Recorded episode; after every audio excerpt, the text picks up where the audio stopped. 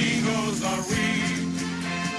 Brother to brother and everyone, a brave amigo.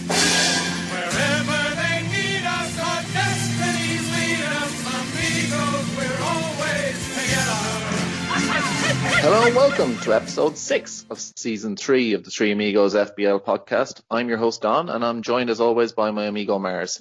Our amigo Kylie is swinging a big cat around a Las Vegas hotel room, so we had to find a member of the community whose accent brings a commensurate level of sexy. The man we selected for your listening pleasure is the one and only FPL Stag. Welcome along, young Turk. Hello, everybody. Thanks for having me on again, guys. Great to be here. Listen, I'm like your dad, so it's my job to embarrass you, Stag, at every possible opportunity. Okay. yeah. Jesus. Uh, welcome, Marzi. How are you doing, buddy? Good to have you guys. Yeah, good man. Good, good. We're we're just Excited. off. I mean, it was a nice break. It was a nice break, Yeah. but now looking forward to football starting again. Yeah, exactly. Yeah, getting getting back into it again.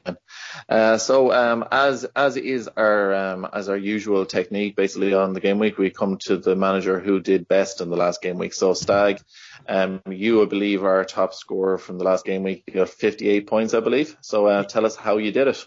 Yeah, 58 points in the battle for mediocrity. That gets me a game week rank of just under 3 million. But um, better better than you guys, so here we are. Um, yeah, Yeah. how did I get there? Pretty much double Liverpool defence in that I have Adrian and Van Dijk, and then I had Kevin De Bruyne and Sebastien Haller, and then everything else is oh I had Salah as well, but everyone has him. So pretty much then ones and twos across the board. So pretty mediocre, but I didn't take any hits. So there we go. Your um the your season isn't going good this season, same as myself. But the I'm just interested with your Adrian shout as it's your first podcast appearance of the season, uh, to find out basically how things have gone. How did you end up with Adrian? Were you were you um were you an owner of uh, of his Brazilian his Brazilian compatriot, or did you switch from another budget um goalkeeper to him? No, what actually happened was I started out the season with Ederson and I wildcarded ahead of game week three, and then I just moved to Adrian since he was going to be in for a few weeks alongside Pope, and I'm just rotating them as I go.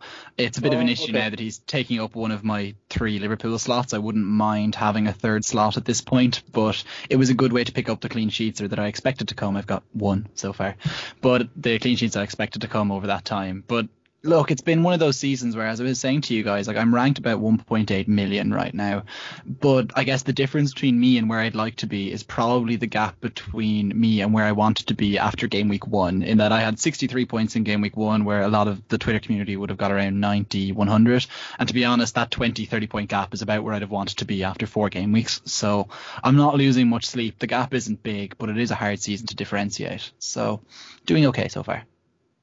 Good stuff. And uh, Marzi, tell us about your game week four. How did you get on? Long way back to remember, I know. Yeah, yeah. 56 minus four. You like the minus four, don't you, Don? Um, Yeah. and um, yeah, so well, I, my minus four was to bring De Bruyne in, so paid off without even looking at it, to be honest. Um, it was for Moura. I can't even remember who I took out. That's how long ago it was. Um, let me see. Who did I take out? Um, oh, Montoya. Montoya for, and I brought Rico in just as a makeshift um, number. So yeah, so De Bruyne 13, our captain Sterling, I had Salah, Kane, yeah, Liverpool defense, uh, Van Dijk, Dinian Zinchenko. Nothing amazing, nothing too bad. I was, I was fine with it. I was watching the London derby, hoping for a bit more from um, from Harry, but it's oh, a goal is a goal. And I, I want to touch on what um, Stag said because it's really important. Like it's really important not to get hung up about um, overall rank right now. Uh, I was talking to someone, um, uh, uh, Aaron from uh, from uh, the FPL community, and um, he we were we were looking at no sorry sorry he, yeah he knows someone that was uh, ten points less than me, and they were 400 places back, right? So this this is how tight it is right now. I Four think hundred thousand. Four hundred thousand, yeah, four hundred thousand. Sorry, yeah, that's what I meant. So it this is how tight it is right now. So you can't really get so fixated about it. Of course, it hurts when you see a ra- an overall rank of 1.8 million. But it, to be honest, right now it's more about how many points you have, as Stag mentioned, and how far away are you from like the hundred thousand. And I bet you're not that far, but it just sounds a lot. What I, Mm. is, is what I do is I, it's exactly what I do also with the with the actual FB uh, the actual Premier League table. You really start taking it seriously after after Christmas because there's the games come in thick and fast. Uh, teams start dropping off. The gap starts getting bigger, and in FPL, people start dropping off. You you you you go ahead of these guys that are not changing their teams. You know if and and and and then that's when you start seeing mini leagues shaping up. That's when you start seeing the OR. Of course, you want to keep keep with the pack. You don't want to be too far be- behind, but I wouldn't get too stuck on on OR. That's that's my that's my my take on it anyway. Yeah. What about you, Don? I noticed that you either come like you you're always second, so we never have you. you you're like you never you're either sorry you're second or third, so we've never come to you first. Next time, I'll promise to come to you first, even if you're lost. So you you know because I don't I feel bad. I'm always first to you anyway, Mersey. I know that deep down. yeah, no, it wasn't good. It was uh, 42 points, 46 minus four. So um, I had uh, De Bruyne. I can't seem to nail my captain pick this this season. It's um, I seem to always when even when I had Salah, I downgraded him to Mane a couple of weeks ago. But the I can't seem to nail my captain pick between Sterling and Salah. Um, and it's given me a bit of a bit of angst. But then at the end of the day, it's a good problem to have because you do want premium players who who will bring in good points. And you know, hopefully the captain, I'll start getting the right pick each week. Um, but yeah, no, basically De Bruyne, Salah, um, De Bruyne, Mane, um, Sterling captain. Nobody else really did that for me. Digne's five points, but uh, yeah, no, it was it was a it was a poor game week. Um, and I you was gonna discuss your Maverick move? Are you gonna discuss your Maverick move, or are we gonna move on from that? What's my Maverick move now exactly?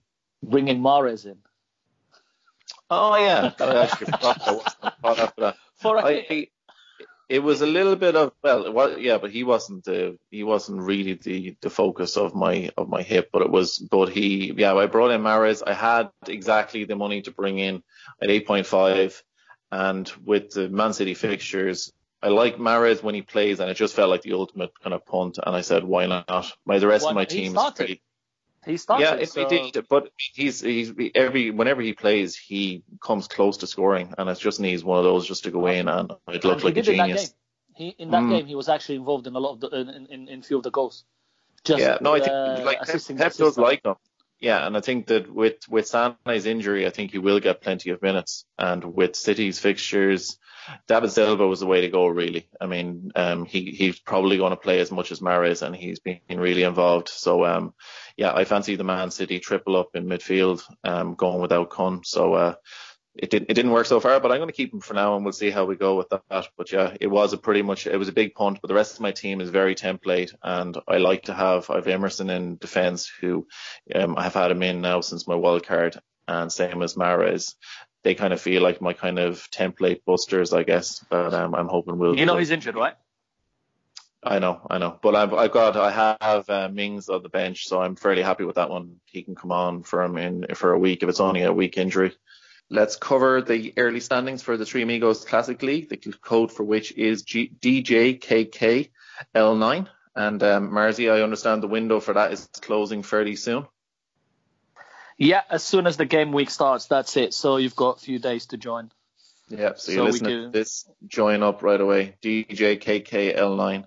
Um, top of the table at the moment is Izzy Wheelie Get One Busy. I don't know why I always try to read these names tag, but uh, it works out very well. Christopher Marshall, he's top of the table, 95 points last game week, so brilliant. He's um, he's up into first position. He's cracked the 300 point barrier already. Um, FPL Mavericks, uh, Mav Brar's team, second place. BK Typist, Typist, uh, Saran Ishmael's team in 285. And Dominion 2000, Xander Cahill's team is on 278. And fifth place then is Kaz CT, the Marej, Maresh Tapaz team. And sorry about me butchering your names there, folks, but um, I did my very best. Uh, so, Marzi, um, at this point of the podcast, of course, we have our Mars's rant. Some people tell their woes to their significant other. Some people let out the ranks to their psychiatrist, but Marzi instead has a rant on his FPL podcast. Marzi, unleash the beast. Yeah, I want to apologise for uh, suggesting to get a premium in.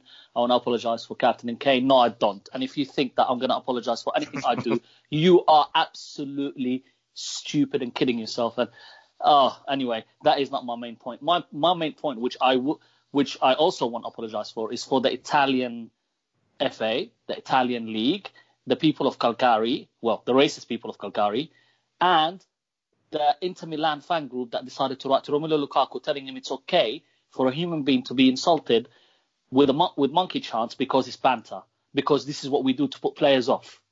I'm sorry, in what world are we living where this is okay? So it, so you're telling me it doesn't happen? The, the fact that they are trying to justify themselves just tells me how stupid, thick, and ignorant these people are. And if the football bodies, the Italian body, the FIFA, everybody does not realize that there is an absolutely horrendous problem in Italy.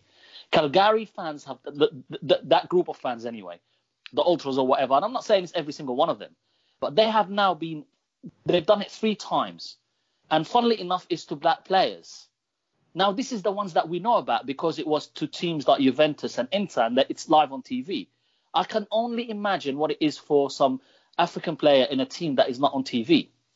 Now we are in a we are now in in in in a, in the century where there is recognition cameras everywhere. People say, "What do you do?" Oh, you can't just ban. Yes, you can ban them. You start by banning those people. You you you know where people sit, and if the, if you don't, you can actually uh, you can use f- uh, face recognition ban them, shame them, get them out, then ban the club, dock them points, relegate them until they sort it out. But I don't care if in, the, in their society it's okay, but on, on, our TVs and in the football, and it shouldn't be okay. But there's something that they can do about it because believe me, and and rightly so. If this was, uh, you know, uh, the English used to get it all the time when they were with the hooligans and, and even recently and whatever. They they always seem to come hard on the on the English fans, and rightly so if they deserve it.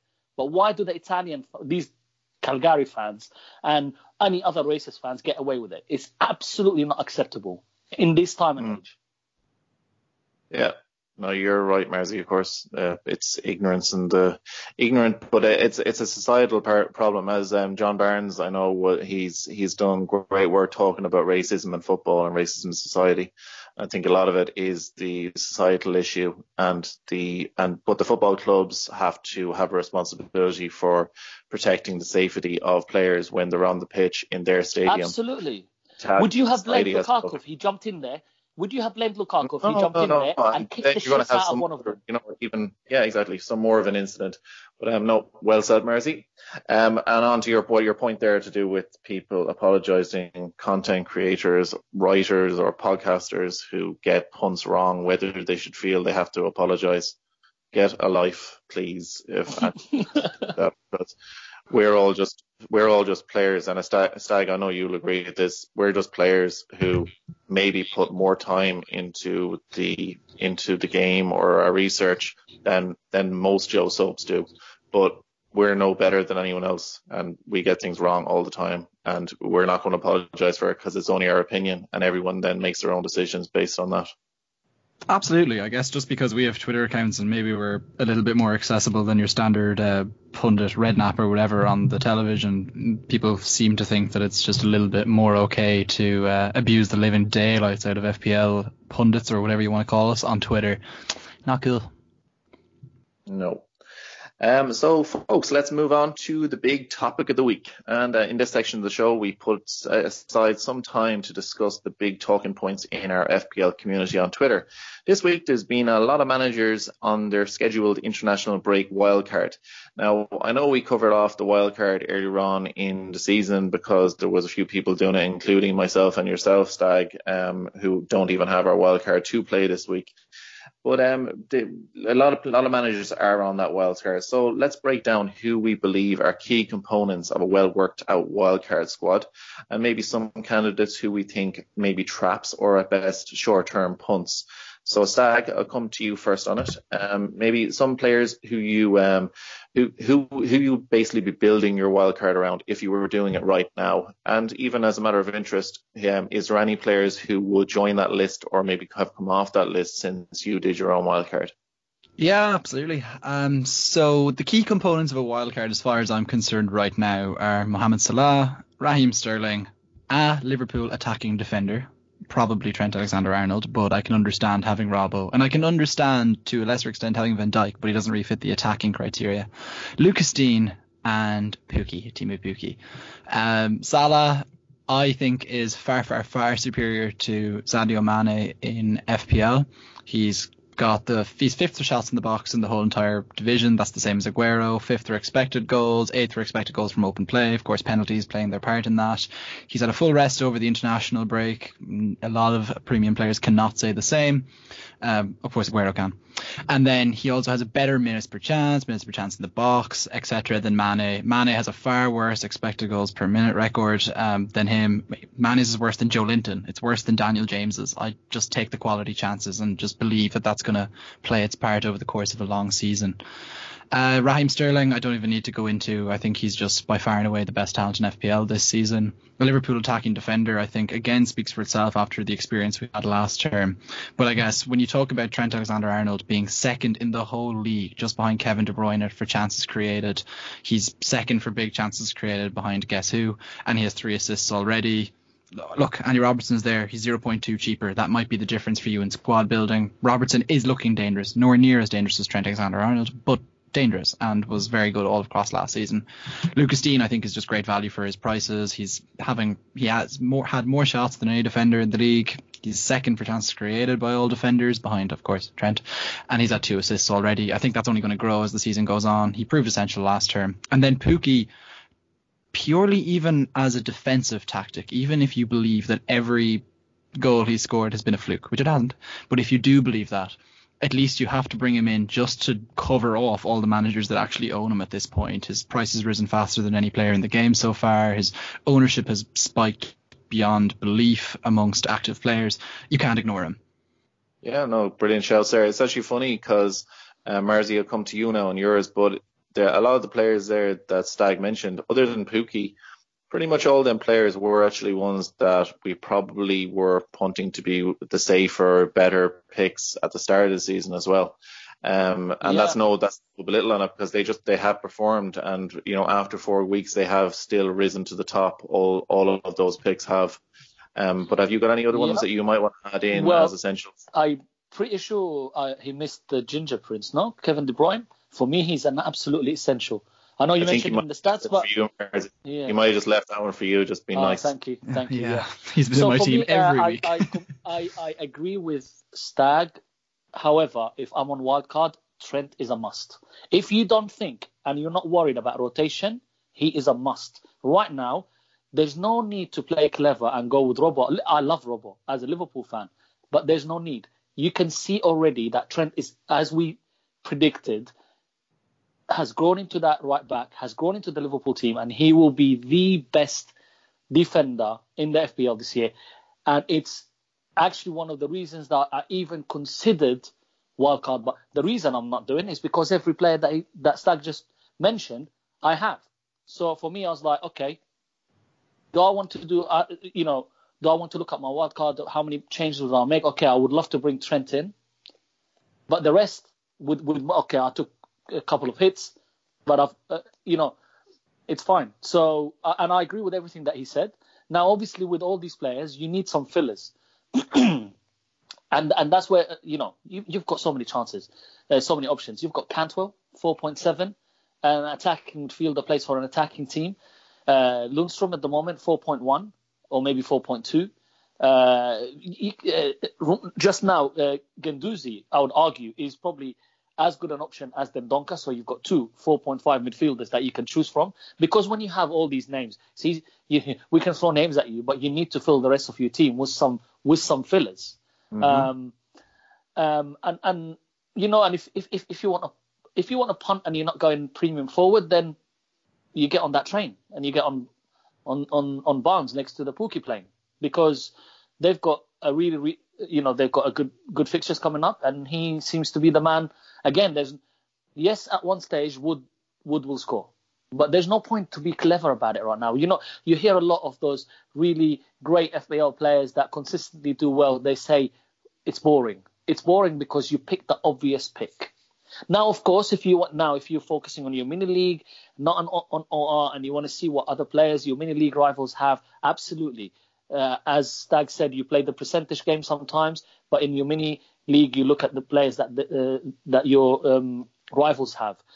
Now, if you want to go Maverick and just say, right, I'm, you know, I just want to play my own game and have fun, absolutely. You don't. You can go and pick different players. We're just saying if you right now the stats that we have, the way the eye the eye um, test is telling us those are the players that are delivering consistently. And it's no surprise really. We've just we've, we've named basically half of Liverpool and half of Man City. It's the two teams Yeah. that are doing really well. There's there, there's no big surprises right now. There will be players that will come. You know, if you want to be different, look at somebody like Son because Son is back and he was he he will he will deliver. Um, you, you've got you've got the Chelsea players after after the next two games. They've got um, one away game, then they've got Liverpool, and then after that they've got a nice run, and they, they are nicely priced as well. If Abraham continues, if Mount continues, they're good prices. Um, but yeah, I think we've we've given some good options. Obviously, if you want the premium forward to be different rather than being with the just with the budget guys, obviously we thought there's Haller and Abraham. For me, they are still. I want to see them doing it more. The reason we jumped on Pukki is, as Stag mentioned, there's the percentage, and also he was scoring in every game. Yeah, he blanked last game. Let's see what happens. Barnes is scoring in every game. Now Haller's just come back and he scored. Let's see what happens. Abraham scored. He did score against two championship te- de- defense. Yeah, but doesn't matter. There's still two races. So let's see what he does. There's obviously you you, you know your your trusted premium forwards like Aguero. He's on f- absolute fire and he's got some nice fixtures coming up. He didn't go to, on the international break. Yes, Jesus will come back. Yes, he will play. But Aguero, people argue, is a must. Um, Boomerang's got nice fixtures coming up. Is he gonna? For me, I would watch. Wait, I want to see if he's gonna be playing on the left or more central because I think he's way more devastating as as as a central player. But still, when Arsenal click, I imagine that front three will deliver a lot of goals. Um, Just And to then- pause you on that, West Marzi, the I think the it's a good discussion point is um, to do with the Arsenal forwards actually. yeah, Aubameyang is obviously he's he's he is like the shiny toy. He's the one that you'd love to see on the top of your team. But Lacazette for me, value wise and performance wise, and playing that central role, I think I prefer to have Lacazette to be honest with you. Than I love Aubameyang. Lacazette, but my issue with him is he gets injured all the time. Like he's he's always getting a niggle, right? It's, it it happened every season. Last season was the same. Suddenly Lacazette is missing, and actually, as a boomerang owner, you were happy because you knew he would play down the centre. He just seems to have these niggling injuries that makes him miss, and and the fact that Emery just does not know his best team yet. I don't know how long it's going to take him because, like, I don't know, just play those three up front and see what happens. Give them few games. I think they will end up there at some stage because he'll just go right. We're just going to have to score more than you, and play them and uh, hope uh, Onions and uh, Luiz and the rest of the back, uh, you know, um, shut shut up shop. But I I love Lacazette as a finisher. He's probably one of the best I've seen. But my issue, and, and I agree with you, the value there, you're saving nearly two million. But he's either rotated or injured. Guys, dare I say that Pepe is the best option of all of Arsenal's attackers? Sorry, Not yeah, not to be not to be maverick or anything, but, But- he's having the He- attempts. He looks quite sharp, and I think his minutes are no longer to be res- no longer going to be restricted from now on. I felt like that was just a betting end period that he had to go through. But we Yeah, I think he's definitely he's explosive as that, but I think he's uh, for, for finishing. I think he mightn't be he mightn't be quite the finished article. In we need to see of, more you know, from him. He's got a good listen. They've got good fixtures coming up. If he's if he starts delivering, and you, you then as I plan later on when I need to wildcard, and he if he's if if he started getting the assists, getting the goals. Um, I, I still think he's adjusting to the league, and you could see that against Liverpool. Like you know, he, he, he had some good touches, some pace, but then he, I don't know, panicked, scuffed it. I don't know, in front of goal. So Mm. you know, okay, he got an assist, right? To be honest, it looked like a missed, missed pass to me, but whatever. We're not going to get too technical. Let's see. For me, he's one to watch. Uh, You know, at 9.5, if you don't have KDB, he comes in first. Then there's Yeah, Son. That's what I was going to say. Is he's basically a com- he's competition. He's really competing for the place with KDB. you know, at 9.5, if he was at 8.5, I think it would be a lot more. Um, he'd be a lot more attractive to me. Similarly to Son at Spurs, even. Um, I was I was going to compare him to Son last season if that was the case. If he was 8.5, it would be a no-brainer. Yes. it would. be. yeah. Um, that 9.5 Not price sure about tag. a no-brainer, but definitely more more enticing. Well, I think if you know, but if he's playing, I mean, Arsenal, the fixtures, he he did look really explosive. I do agree with Stag. He he looked explosive. He looked dangerous. He he looked like the um kind of like a Aubameyang actually. To be honest with you, had bundles of pace and defenders just didn't seem to. They hated the sight of him running at them. But he, but yeah, I'd probably wait and see on him and see if see if he starts coming in with some with these goals. new guys, you need to. Yes, they, they so they, they first need them minutes, but he's he's getting them, and then you need them to get that first goal, and sometimes it takes them a while. Now, I'm not saying it's going to take him a while. I'm just saying we need to wait and see. Does he continue? Is he going to continue getting chances? And then, yeah, absolutely. It's just for me, as we said, at his price right now, there's too many better options. Just for what it's worth, guys, like he has already had ju- the second most shots of any Arsenal player in the league this season, in spite of playing roughly 110 minutes less than he could have so far this term. He's getting the shots off. He was always a little wasteful at Lille as well. That was kind of what he was characterised as, I guess. He'd miss about half the shots he'd take, wouldn't even go on target. But mm. You know, he, he wasn't exactly one of the most efficient players, which I think differentiates him from Aubameyang, who's a little bit more sparing in his attempts and certainly has a very good efficiency. I wouldn't say that would be a thing about Nicola Pepe in previous seasons from anything I've read. you say is that um, Salah pretty much sounds a lot like that too. A lot Yeah. of Yeah. bundle is Very maybe fair. not the most efficient. Came in at 9.5, I believe, as well, did he? Was it 9.5? Mm, Salah yeah, was nine, first? nine, nine or nine point. I think nine, and risen so quickly to nine point five, if I remember. Mhm. Or So yeah, no, like definitely, definitely, and um, those stats are, are interesting and duly It's noted. interesting. Stag. You know, it, it, it- it's such an in- interesting stat because I watched most of the Arsenal games because I had Bo- Boomerang as captain, so I was watching that game where he came on. I think watched the uh, sorry, no, I had Boomerang. Then I captain Boomerang against Melly, so I watched that game. Watched them against Liverpool and watched the London derby. I don't remember going, oh wow, that's a nice shot for. I, I'm saying I think the stats are there, but I wonder how hard or efficient those shots were because you're saying they're shots on target, right? Yep. But I mean, I remember his chance against um, Adrian, and it wasn't a good shot. It was a shot on target. He should have done a lot better, and he should have scored. So I'm saying, yes, he's getting in the right places. He's getting shots, but maybe he's still, uh, like you said, uh, wasting chance. I just don't remember going because you know sometimes you watch a game and you're like, how did the guy not score? You know, like, wow, he's unbelievable. Um, but I don't remember me thinking that about Pepe, but I could could be Yeah. wrong. True enough. Um, Stag, actually, one thing I wanted to touch on in the, um, you know, in terms of the, the players to build the, these wildcard squads around, um, City defence, um, Laporte's injury, um, has got a lot of people maybe thinking that the City defence might have difficulty keeping as many clean sheets. They haven't been the, you know, they haven't done much in that regard so far in the season, but they could potentially take a bigger hit then with Laporte out. Um, Zinchenko, there's Mendy is back um, training and looking like you know he could potentially be competing against Zinchenko for minutes. Um, what's your thinking for wildcarders and maybe people who do own those players? Um, where would you be thinking they should be? Um, what do you think they should be doing with that? I'm just not keen on the Manchester City defense, especially now with Laporte out. But even before that, I got rid of Ederson myself, partially to do with funding, but a lot to do with the fact that I just didn't have the confidence I had in them last season. Uh, Laporte, for sure, though, is the glue that brings that whole entire thing together. Um, Zinchenko, great. He's he gets forward. He creates more chances than most defenders, certainly more than any other City defender.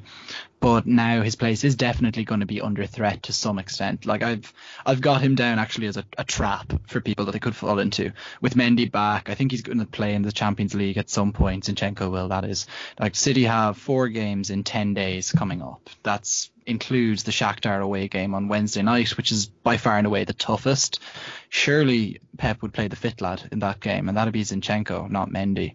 So I I just think that that bit of rotation is going to start becoming a factor for us, and I just don't think they're going to be anywhere near as cohesive as we've been used to. So for me, I think you can use that money better. I think there are plenty of defenders at the kind of five to even 4.5 range who are delivering pretty decently and who should pick up as many points as your City defender. And then you've got those City slots free to maybe triple up on City midfielders, as you said, or even fit in Kun. I think that's a far better way forward. Stag, I hope you're right, man, because I have. If I do go ahead with my moves, I have five players playing at 5:30 on Saturday. Three City and three City attackers and two City, two Norwich attackers, and Oh, I'm wow. really hoping for six four.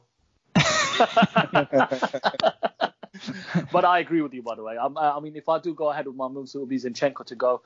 Uh, It's a nice, solid six, but uh, I find it more sexy to have a, uh, an Aguero versus a defender from City. And like you said, there's other choices right now that are doing as well.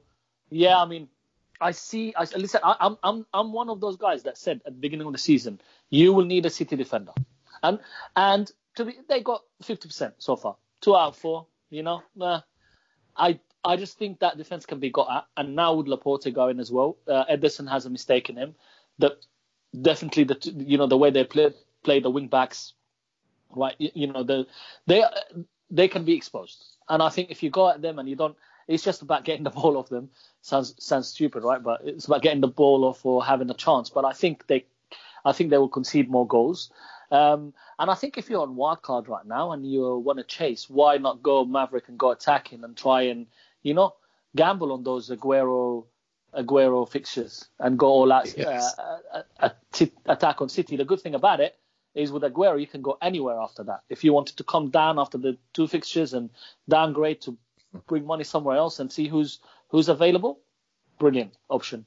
Yeah, and uh, one one point too is that a lot of the budget um, defenders like Burnley, Villa, they all have very good fixtures coming up, so it's not a bad time to kind of be jumping, I guess, from from those Man City defenders. Um, they just don't, they haven't looked as dangerous like the Liverpool defenders. As much as Robertson hasn't returned, he has looked dangerous in in each game. So, um, so it's definitely, I think, an option for wildcarders. Um, like what I would what I would point out, sorry Don to cut across you, but what? I would point out is that if I said to you that Nicholas Otamendi and John Stones were lining out for Wolves, you wouldn't think that Wolves were going to keep a clean sheet. And No. I think just because it's Manchester, it's like we can see the obvious weaknesses in Otamendi and Stones as a pairing and as individuals. Compare that to let's say I don't know Coady and Boly. I, I don't think the weaknesses are quite as obvious.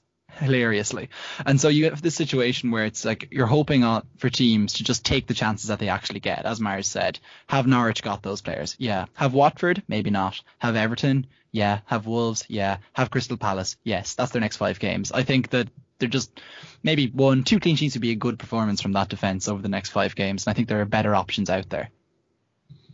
Nice, nice work, Stag.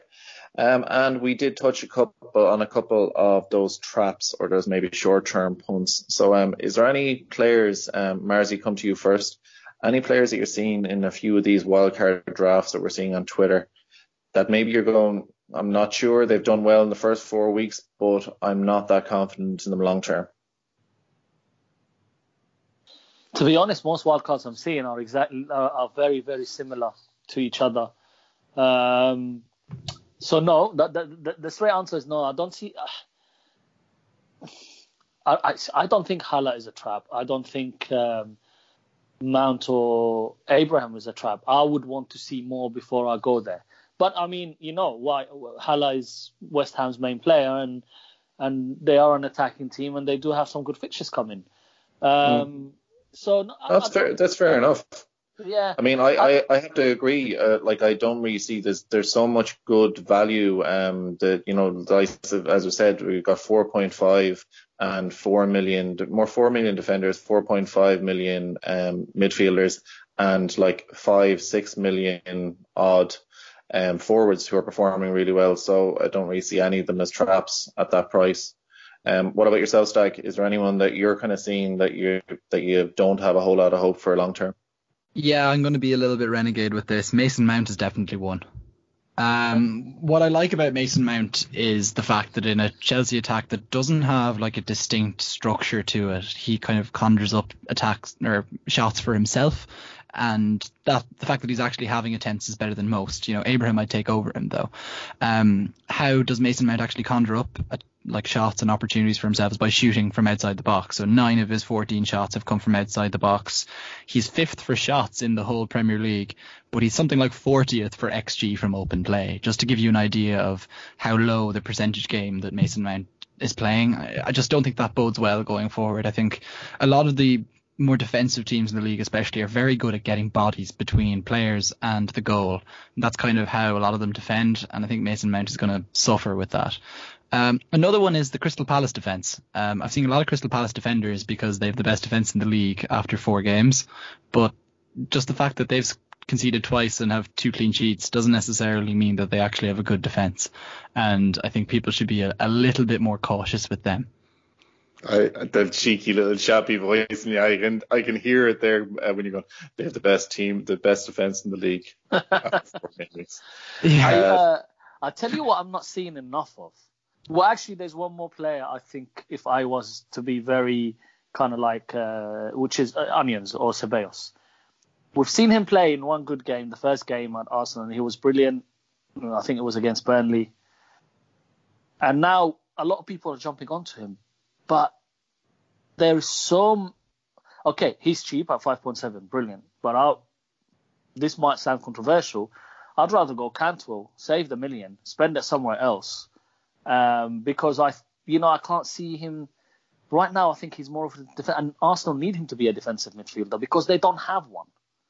I haven't seen enough for me, and he's and he's also like I don't know, still being bedded in again. Emery loves to rotate these guys.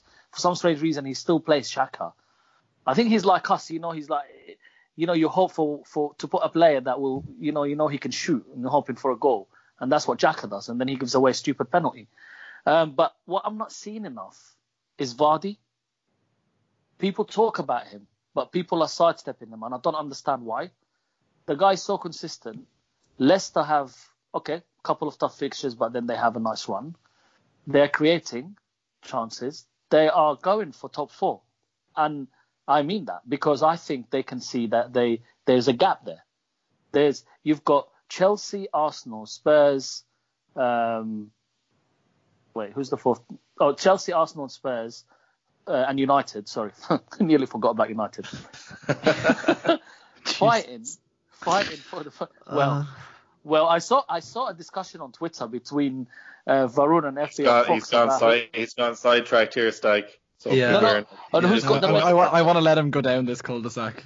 And who's got and who's got the better team between United and Leicester? And oh, I just no. remember, and I just remember, I, I said all I said to Varun was, "This is the, this is what I used to tell myself to convince myself that Liverpool had a good team."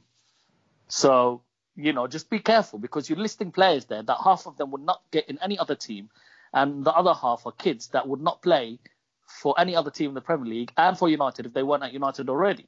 So you just need to be careful. Anyway, back to the point. Um, you've got four teams fighting for two places, and I think Leicester can see that. You know what? If we put a run together, we might be able to fight with these guys, and maybe Everton will think the same. Why not? Everton are, have had a good start, roughly. Those four teams should beat Leicester and Everton to to to, to fight out for third and fourth, but each one of them as we saw last season, could just implode and and and miss out. So I don't see Maddison and Vardy are, are actually starting to to click, and Leicester are starting to click. So I think it's be you know if you want to be a renegade on your wild card, if you want to be a bit different, then that's where you need to go. In my opinion, I can see why people are going. Uh, if you if you don't have De Bruyne, you have to bring him in. But Vardy is kind of like that between the budget and the premium, but allows you to still have a good midfield. Anyway, I would also I'll... consider Tielemans as well.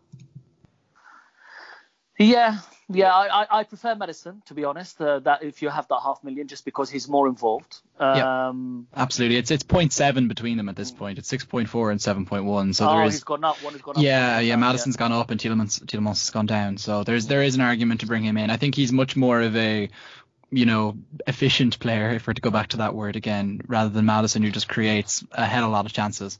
Mm. Mm. Yeah, no, it's um, th- that's good points. Um, of course, uh, uh, they've all all them all that money has come off of um Ayoze Perez, who um we all we all put picked the wrong Leicester midfielder at the start of the season, but we won't we won't dwell on that one. Um, folks, will we kick on to the listener questions? Um, and uh, we got we got tons in this week. Um, thanks to um, thanks to the Irishman on the show. That's not me. Um, so uh, we kick it off with comments from one of one of our listeners. That is Bikesh uh, Streth, who answered our listener question shout out with, uh, "Finally, the excitement for the Premier League being back is finally here with this tweet." And I know that touched Marzi's heart. Um, it and did, it did. And I also that's- promised Sam a special uh, message from Stag. Oh, have I got to read something? Is this going to be like when those um you have those like terrorist videos that they send to the families where I have a newspaper in my hand and I read no, something? To be, to be honest, all you need to say is, Hi Sam, I'm Stag, and then that's it. It's done. Job Hey done. Sam, thanks for tuning in. Love Stag. what do you want? can't believe Lee, he went with the love. He was we only said from Stag. Yeah, and ignorant player was also asking how are we supposed to survive another international break. I have a solution. I I have have, a enjoyed. solution. There is a solution for ignorant player, Don, and you know You what it is. You know What what it You have to support the boys Support. in green. Yeah. Look, the, the end is over of Martin O'Neill's dark era, where a 4-1 defeat to Wales actually flattered us. We're now rebuilding towards Euro 2020 with a lot of impetus. Like every game against a good team gives you a chance to celebrate moments like when we crossed the 200 pass per game barrier, or you get the joy of a late equaliser like we did against the Swiss just a few days ago and the Danes a few months previously. And then even games against minnows are fun because we make them look really, really good. Like Gibraltar, who had a 12th man, the wind, uh, conspiring against us when we beat them 1-0 in Gibraltar. And then we've got all these exciting under 21s coming through, Troy Parrott, Malumbi, Aaron Connolly, and you get to look at it like loads of players in loads of different divisions because you get to figure out where their granny is from, you get to check their birth certs to see if they're eligible, and we have an exciting new governing structure being brought into our national association. So there's something for absolutely everybody with Ireland. And there, that that was uh, paid for by the FAI. So thanks very much for sponsoring the podcast with that one. Uh, it's no, it's it's it's it's good to see them back. Um, a little bit of kind of um, a little bit of good spirit back because it was definitely gone there for a while. Three Um, against Bulgaria. What? Like we've got it all now. Yeah, and I'm a bit worried now, um, Stag, that we're going to see some of these Troy Parrott for England calls as soon as he makes his debut for Spurs, of course. But uh, don't, we- don't, don't, yeah. no. we, won't, we won't go there. We won't go there. Um, let's let's kick on. Marzi, come to you first. Um, the first bunch of questions basically are to do with LFC potentially nearing their sell by date.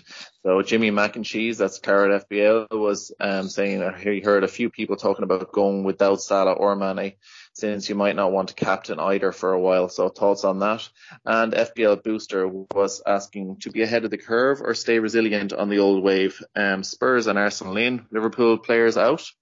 Um, so what, what's your thinking, Marzi? Um, Liverpool options for the next few weeks. I know Man City's fixtures look great and we all do want to max up in our city, but what would you think about moving away from Liverpool for the next few weeks? What are they smoking over there? I want some. Yeah. Share. Share the love. Puff, puff, pass. Um, yeah. Um, no. So I don't understand this. I'm not going to captain him, so I'm not going to bring him in.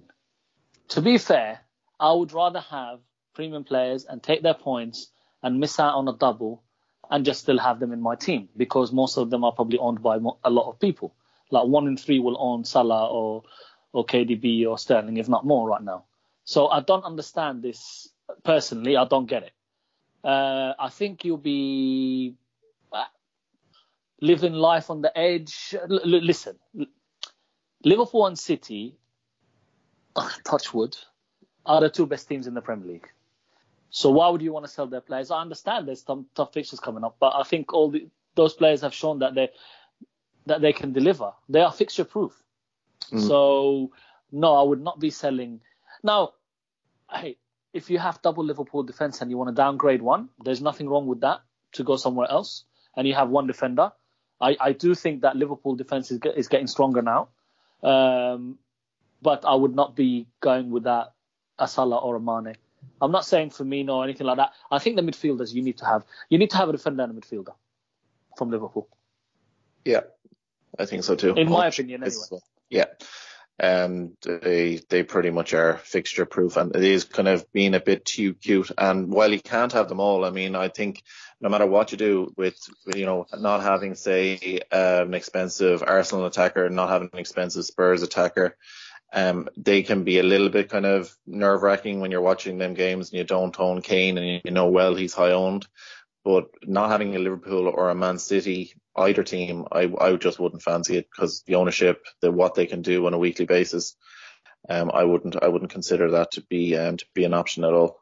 They're just Spurs and Arsenal. They're just too inconsistent. They don't have the you know they just don't have the returns and the consistency of of the Reds. Um, Stag, come to you on. Um, we we have touched on this quite a bit in um, in previous pods, and that's to do with that um, the big at the back um, formation that a lot of our a lot of our um, our Twitter compatriots um, went for. Um, FPL crate digger John Smith Spurs was saying with clean sheets a rarity and lots of nice budget forwards emerging is a return to three four three the way to go. Executive FPL was asking with 6.5 to 8 million strikers looking better value than most premiums. Um, if you're on four or five at the back, would you stay and hold faith or move to a two or three forward system? And Thomas Bracken at Bracken TB was asking about sticking with that double Liverpool defence or downgrade one and move the cash forward. So we, as I mentioned, we have talked about this a decent bit on previous pods, uh, but this is your first appearance of the season on the Three Migos. So um, what have the three past four game weeks told you about um, the premium defensive options and um, their long-term value? Right. So ad- addressing Thomas Bracken first and his question about the Liverpool double defense, I think you can downgrade one for sure, move that cash forward. Just the nature of it is, is that I don't think that there's two of them performing at such a level that you need to have both, if that makes sense. Like I think Trent Alexander-Arnold is a step above pretty much every other defender. And then from there, you're looking at just covering the clean sheets and hoping he doesn't attack too much and having at least that one Liverpool defender. So fine, you can move that money forward. Then when you look across the rest of the defenders, for sure, I don't think that the, let's say 6.0 and up defenders are performing all that well. Kind of the likes of even Pereira, Ricardo Pereira, that is, hasn't been hitting the form that he hit last season. So outside of Lucas Digne and Alexander Arnold, you're kind of looking at all the five to six bracket. And I think you could populate a pretty strong defense with between 4.5s up to 5.5s. But then you're still looking at having one 7 million defender and another six, let's say. That's pretty much what I've got. And I could totally go with that as the way forward.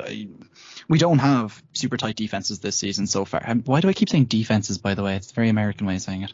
But we don't have super. Yeah, well, you've just come back. You've just come yeah. back from Dan uh, from. Uh, I have. Yeah, I spent I spent the whole summer in the states. Yeah, so maybe that's the one Once bit. you start stag um, drawing like you know um so xg or something and then just getting a little um, a marker and just kind of expanding on it to kind of show heat maps or something like that just showing you know he's further forward than the heat map shows Trump style you know, the you know the yeah yeah yeah yeah the marker I get you yeah the Alabama of the he's in the penalty box so Alabama yeah um I'll avoid it yeah but look looking at it I think 343 might be a step too far to answer that one question. I think there's definitely scope to having a four person defence, that being your Liverpool defender, your Lucas Digne, your Lundstram, who's actually looking like pretty essential. Like hilariously, he was kind of this community gem who's totally come through. And then I think just the form defender, whoever that might be at the time, right now, I don't think anybody actually screams at me. Perhaps a, another Everton defender like Yerry Mina or something would stand out as a good punt right now. And I think that really that fourth defender is a better use than, let's say, the third striker slot. I think you need to invest most of your money in midfield between your Salahs, your Sterling, De Bruyne's, maybe another punt if you want to avoid having a midfield with two players under 5.5. You're going to have to sacrifice the one striker slot at least, I think, no matter what. I've done that effectively and had to sacrifice having a premium goalkeeper as well.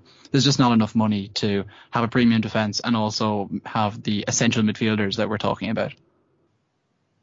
Yeah, well, excellent points. Um, the that's that's what I did too. I think the double Liverpool, uh, Robertson, I uh, with the with the price drop, Um, he definitely, I think, a lot of people on wildcard will be looking at him because that little that little bit extra can make a difference. Absolutely. Um, and and those man those managers could well be um will rewarded. But as Marzi said, I do think Trent will be the the top the top defender in the game. And Marzi, moving on to Pukki and Barnes, we've t- discussed them quite a lot on previous podcasts, but of course they've uh, they performed so well this season. But uh, Brian Stockport was asking, is the party over and has the train hit the buffers? I wanted this one included particularly because um, no, I fully understand people having questions at you know, but but personally, I I don't see a problem with Pukki and Barnes. Yes, they didn't score in the previous game week, but that's what you're going to expect. Am I right? In in that in that kind of a price range of a forward, they're not going to score every single week. Um, Absolutely. You know, I'm I'm happy Absolutely. to ride that train and stay in that party for a bit longer. Are you telling me if Pukki gets you one in two every if he scores every home game, you won't be happy at that price? I would be, and he already scored away yeah. anyway. The, the, the goal against Liverpool was a bonus. Nobody expected that. So, you least know, of all but, us. Well, you know, so and um, no, the, the the party's not over. The play and the plane is still there, and and Barnes. I mean, again, the guy's um, scoring uh, in every game apart from uh, against Liverpool. So no, it's a question to choose between them. Or we say, I think he's saying jump from part, from the from the party to the train, right? Is that what he, is that is that what he's saying? Go from Pukki to Barnes? I think he's talking about like you've commuted to the party on the train. I think he's having both at the same time. Okay. Well, there's nothing wrong with that either. I think it's a, it's a. I can see why people are doing that. Barnes has the fixtures and Pukki has the form-ish, apart from one game, and um, the percentage. You know, nearly 40% of teams have him. So yeah, I think it, yeah, I think it'd be it's one of those. It's just one of those knee-jerk ones that if pe- people will kind of sell very quickly you know, with these foreign players because they'll they'll start to expect the same as what we would expect from Aguero. But um, the reality is is they're not that, and you know, the, we we just have to um, rectify our uh, or sort out our expectations a little bit on that one. Um, Stag. Um, Morpheus Fire was asking about Marcus Rashford, how long to persist, and um, he says also to tell Kylie to have a great time in Vegas. Um, I don't think Kylie has uh, has gone to sleep yet. She's still on the. She's knocking. She's putting bottles of red to bed. Isn't that right, Mersey? Oh, she is indeed. Oh yes, we we have to we have to build up uh, Kylie's alcohol problem every time on the podcast. Uh, Stag, what do you think on Marcus Rashford as a United fan? What have you been thinking of his performances? I got him in on my wild card actually. Um, one it was one of my biggest mistakes. Him and uh, Wan-Bissaka but uh, what what are you thinking on Rashford? Yeah, you and me both. I think we both brought him in on our wild cards, if I remember correctly, and I've already sold him since. Yeah, I've already sold him. I brought in Sebastien Haller instead uh, because I just didn't really believe in him anymore, uh, which kind of sounds a bit more dramatic than I wanted to be. I think there are just far better options amongst the strikers than what you've got from Rashford.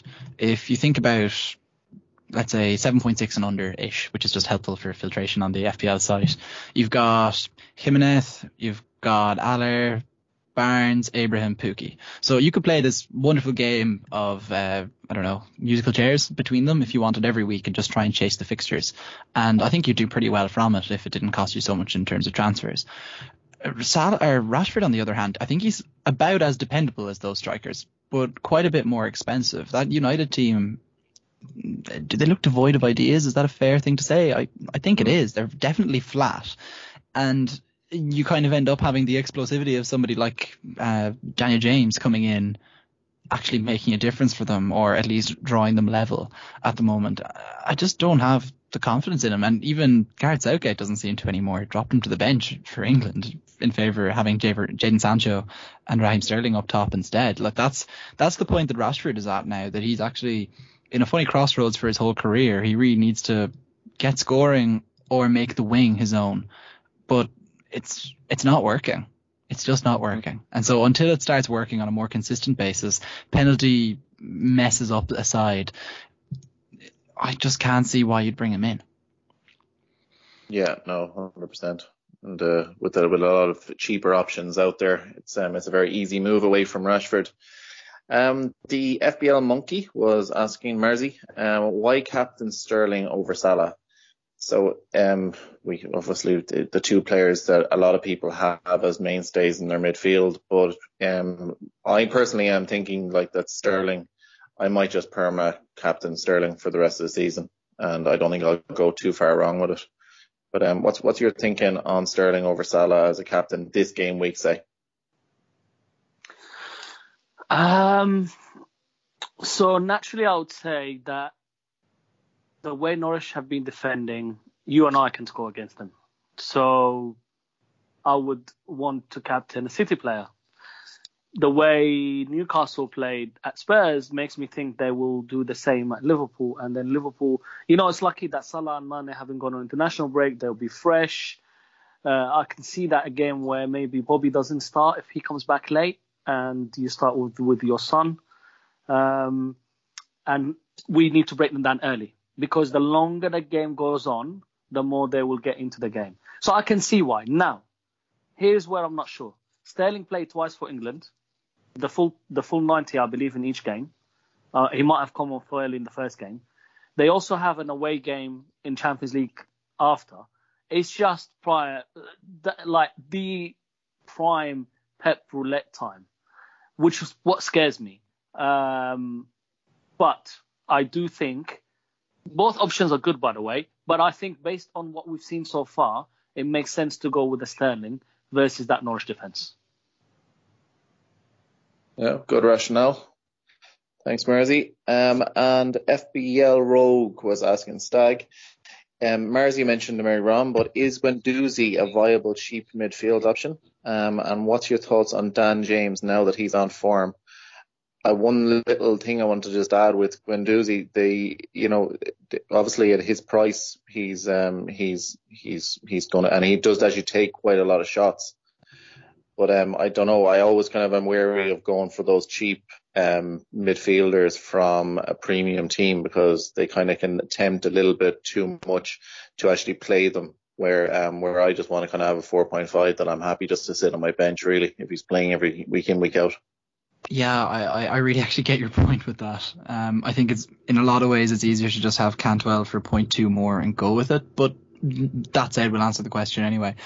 He is definitely a viable cheap midfield option. His discipline is better than your standard defensive midfielder. He does have the odd shot. He, I think, more pertinently from an attacking point of view, he can actually create chances, and I think that makes him more interesting than most is those killer through balls, kind of like through defenses and over the top that he's quite good at. I don't really think he's gonna, you're not gonna see him crossing, and I don't think you're gonna see him getting involved in the intricate one twos and bursting into the box type thing.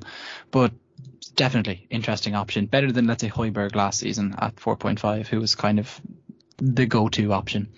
In mm. terms of Dan James, I am thinking a lot more favourably about him after seeing him playing in the international break than I had been having seen him playing for United, just because I was afraid of his limited minutes. That said, if you put me into a room and made me decide between having Harry Wilson, for example, or Daniel James, I would go with Wilson because I just think that he's going to play more consistently. I think he poses a bigger goal threat in the long term, whereas I think Dan James is going to be forced to kind of limit this cut inside thing. And it does seem to be okay. Arjen Robben made a career out of it, but we don't know if he can continue to score pretty much the same goal. I think we've seen three of them this season now, if you include international football, those cut insides and shoot. Like it's it's spectacular. Um, but can it keep going? I'm not sure. And then there there are just so many good options at that six ish mil midfield that yeah, I think if you were chasing points, which I think a James transfer is, I think I would rather go for Wilson. I think even McGinn is better, even though he's well covered by a lot of people. Uh, I wouldn't. I would. I would take James over Mason Mount though. Oh no, uh, like your your um stag. I'm finding, and Marzi, I think you'll agree with this. I'm finding his his um lack of confidence in United kind of a bit sad. Stag, we we feel yeah, like yeah. I want to get the violin out. Yeah, no, I, I've really given him a big hug, like. You know, well, like at the end of the day, it's never a good sign when you have like you know United are meant to be a team that is in a battle for first. That's you know the in the mind's eye. That's what United are. But now Varun is having battles with people about whether they're better or not than Leicester.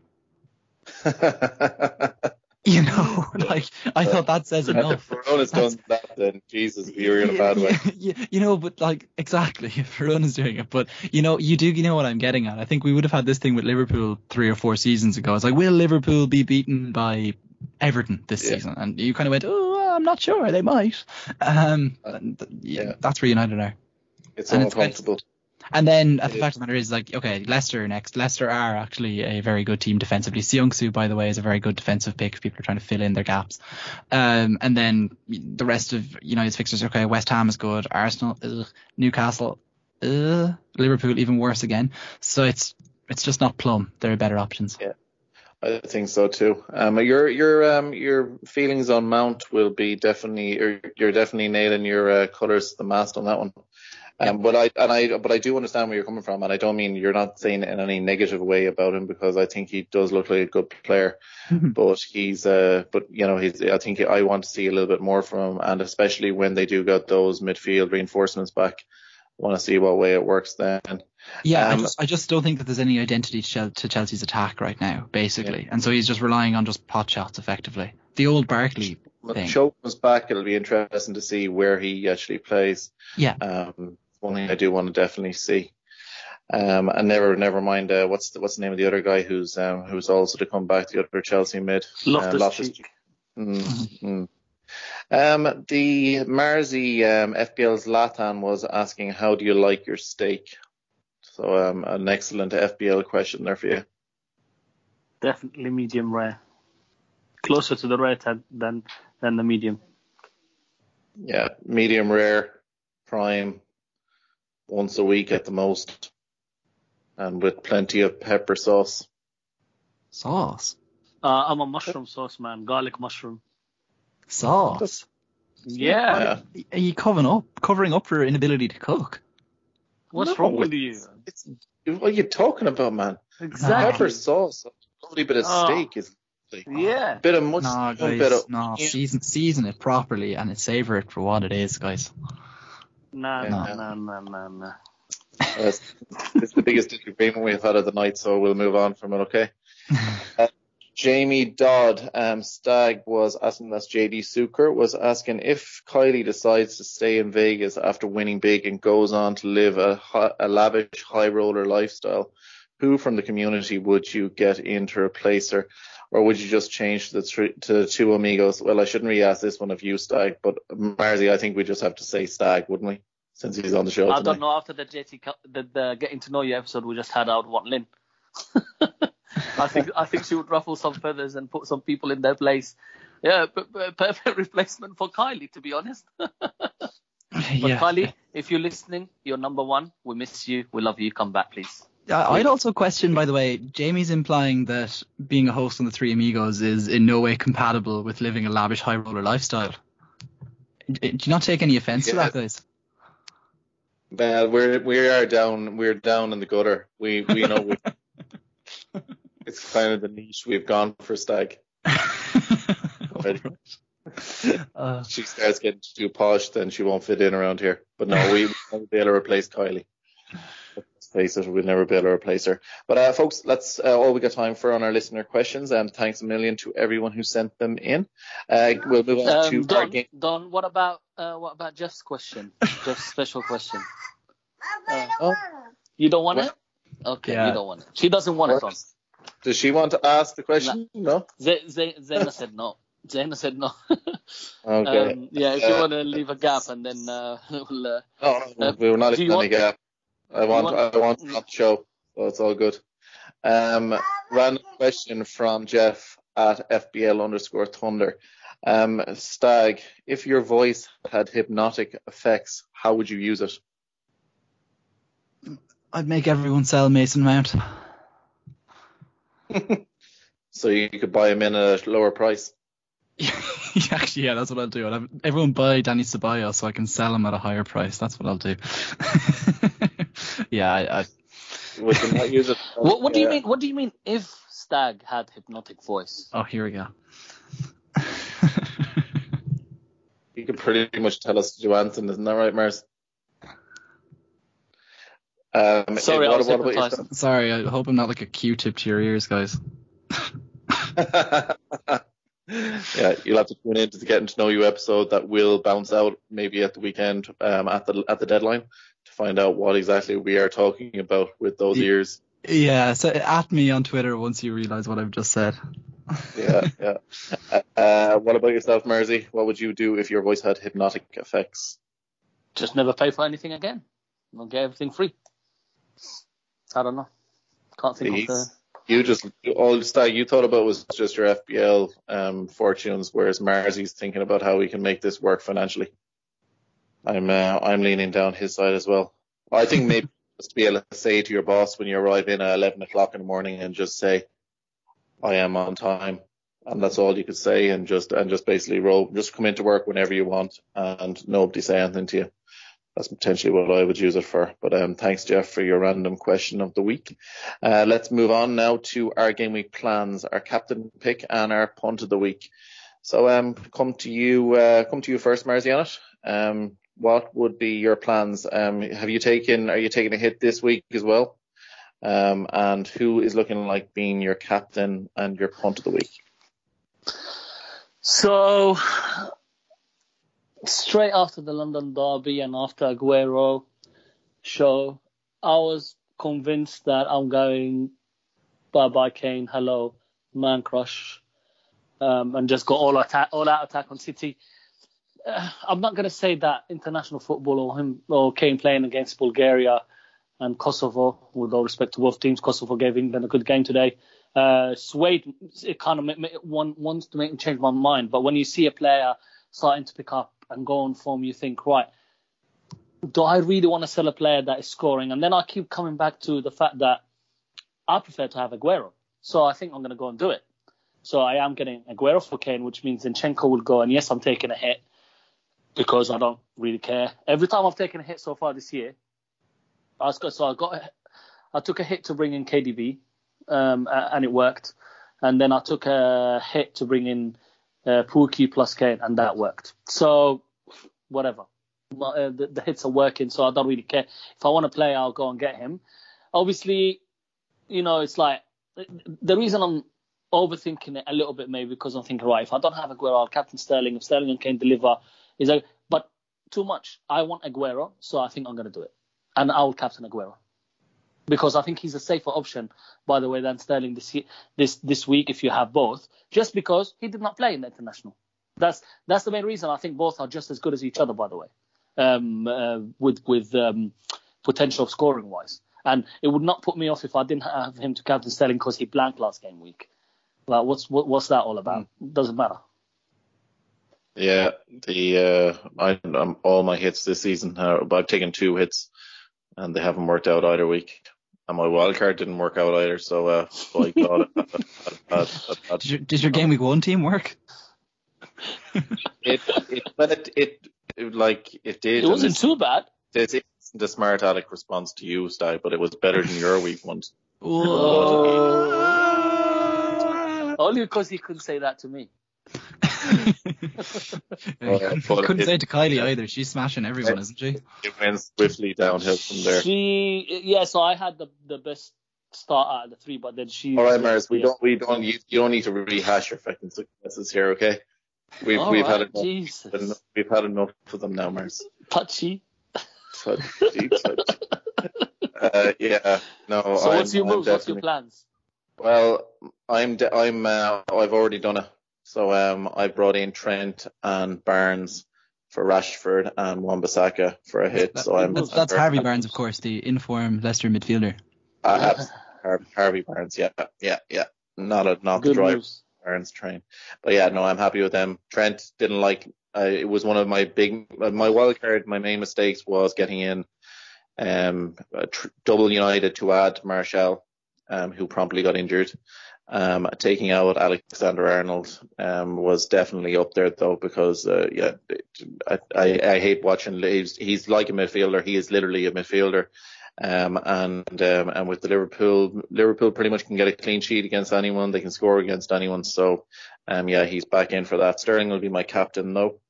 Um, and uh, yeah, it, uh, it'd be between actually De Bruyne, the form he's in. Um, it, um, I'm kind of interested to see how long it becomes before he becomes a very viable captain pick. Um, because obviously the, the old mantra with De Bruyne has always been, you know, he's the reason he can't be a, um, a comparable to Sterling or Aguero in people's teams is he's very hard to captain. But um, but with the form he's in, it won't be long before that starts happening. And um, what about yourself, Stag? Um, what's your game week plans? And give us your your captain pick of the week. Uh, captain pick Sterling, playing it safe. Um, the De Bruyne thing does definitely come into my mind, but no. And then I just just can't face it. I'm just too far behind. I just can't have a big mess up where Sterling goes mental and De Bruyne gets 20 points less than a Sterling captain. It's just I just can't let that happen. Uh, looking across the rest of my team, I haven't made any transfers. I have 1.4 million in the bank and space to do something, but I don't think I will. I want two free transfers to do some greater surgery on my squad. I think I need to fix this Adrian in goal problem, and I need to get Trent in. So I think I'm just going to wait a week so that I can kind of do some surgery to make that happen because I, I feel like right now, not having Trent Alexander-Arnold in my team, I have Van Dijk, is the scariest thing about every game week. Kane is an issue. I don't have Harry Kane. I don't have Aguero, but I have the other two City attackers. Kane I can live without. Um, I think if penalties were eliminated from the game, we wouldn't be anywhere near as worried about him. That said, they are playing Palace, who are have flattered, have whose results, as I said earlier, flatter them a little bit so far. So, Best, yeah. So, so, yeah. Would you would you say if I had Kane, I shouldn't be selling Kane for Aguero? This is the thing. It's very hard to sell him, isn't it? I just wouldn't buy him. Uh, the helpful answer, I know, but you've already got which city attackers, Mars? KDB and Sterling. See, this is the thing. Like, yeah, I know, I know, I know. Like that, like, I, I, don't think, I don't think the City ship is going to sink against Norwich. I don't think they're not going to score three. Mm. and that says you're probably going to get more points because I don't think that Spurs are going to score three against Palace. That's the thing, isn't it? I just, I, I think what excites me more, and you know, it's the funny thing is at the beginning of the season, that's just for people in case they're thinking the same, which is spread your bets. That's what I did at the beginning of the season. Instead of getting Kane, I went Boomerang and Moura. It worked the first two games, especially with the lucky goal from Moura uh, against uh, City. Mm-hmm. And then my plan was always to switch back to Kane, and that didn't work because Boomerang assisted, Kane uh, blanked, whatever.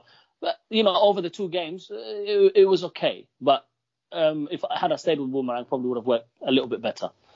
So mm-hmm. now it's like, do I give Kane more chance? And don't get me wrong, their fixtures look good. It's just something about Spurs not adding up at the moment. Could I could be wrong. They could do, but if I remember last season, they played Palace and he didn't. Well, I had him in the wild card and they played Palace and I think he didn't even score. I could be wrong. Anyway, it's it's it's irrelevant because you know, a penalty, which is not beyond the realms of possibility, and he's he, he he's in the points. But um, yeah, let's see. I think I'm doing it anyway. So. But, Do you know what, Mars? I, I've, I have a thought for you here. How you you like cricket, don't you, Mars? I know. I wouldn't say I like cricket, but I've yeah. Okay. He tweets the fucking thing stag anyway. It's just the ashes, man. I only tweet about the ashes. Fair enough. You you've enough you've enough knowledge of it to keep going with yes. Yes. Does in FPL terms, does the batsman who goes out and you know just carefully plays to get their ones and their twos win, or does someone who goes for boundaries actually? Oh, win? absolutely boundaries, man. And where isn't it? What is the boundary? And so if you want to yeah. be the Ben Stokes of game week five, you've got to bring him in. See, this is why I like. This is why this man came onto the pod, yeah, to give me some relatable. Uh, learn, listen and learn, Don. Listen and learn. Yeah. Um, but you know, one thing for you about that, I I agree with you on T on Trent. So far, I've also got Van Dijk, and he's only three behind. But I agree with you that I'm scared every time I'm watching. It's terrifying. I, I don't I don't think it's a must because I do think Van Dijk will continue to deliver. Uh, the odd goal here and there, but I do think yeah if I, I do think if I'm on wildcard, definitely, and maybe like you, if if, uh, if I had the money and there was nowhere else that I want to do, you like the rest of your team, then absolutely, I think a move from Van Dijk to Trent makes sense. I, just, I don't think it, it, I don't think the move is a must. I do think Trent is a must, if that makes sense. Mm-hmm. It is, yeah. Well, getting Trent in probably is the most. But I think I do think that um, that Van Dijk by the season end, his points, the amount he'll be behind um, Trent, you might it might be pretty much value for money with the you know with the price difference. But Mm-hmm. It's uh, but he won't have the explosive weeks. But I think we has a clean sheet wise. I think you know, but uh, Trent is just with uh, with on corners and free kicks and stuff like that. He's going to um he's going to rack up them assists again this And season. he's just he just doesn't get any of the he doesn't have any of the minus points if that makes sense from a BAPS point of view. So unless Mhm. Liverpool don't score all that much, and you know a one 0 win, Van Dijk is going to get bonus points all day long ahead of Trent. But if Liverpool win, Liverpool win three or four nil, there's been so many chances created that Trent is just going to edge ahead of him, and he will probably have picked up an assist somewhere along the way as well and edge out Van Dijk. And so it's just. I don't think we're going to see Liverpool win many games one or two nil this season. They just don't seem like that type of team anymore, and that's where that's where I get worried about the Van Dijk versus Trent difference. That I think over the course of a season, Van Dijk will be very fortunate to be a 200 points player again, whereas I think Trent is a shoe in and could hit 220, 230. Yeah, fair enough, fair enough. Um, Stag. Stag, it's been an absolute pleasure again uh, having you on the pod. Thanks a million for coming on with us. Thanks very much, guys. Absolute pleasure. Cheers, Yep. dude. Uh, that's all we that's all we got time for on tonight's show. We have been Mars. You can find at Mars05 on Twitter. Kylie, who um, is away in Vegas, but of course you can still find her at Kylie FPL and make sure to let her know what she missed. Uh, myself, you can find at the Marple Curse and Stag, who you can find, of course, at FPL Stag. Thanks a million for listening and your continued support. Good luck in Game Week 5. Adios, amigos. One for each other and all for one. The three brave amigos are we.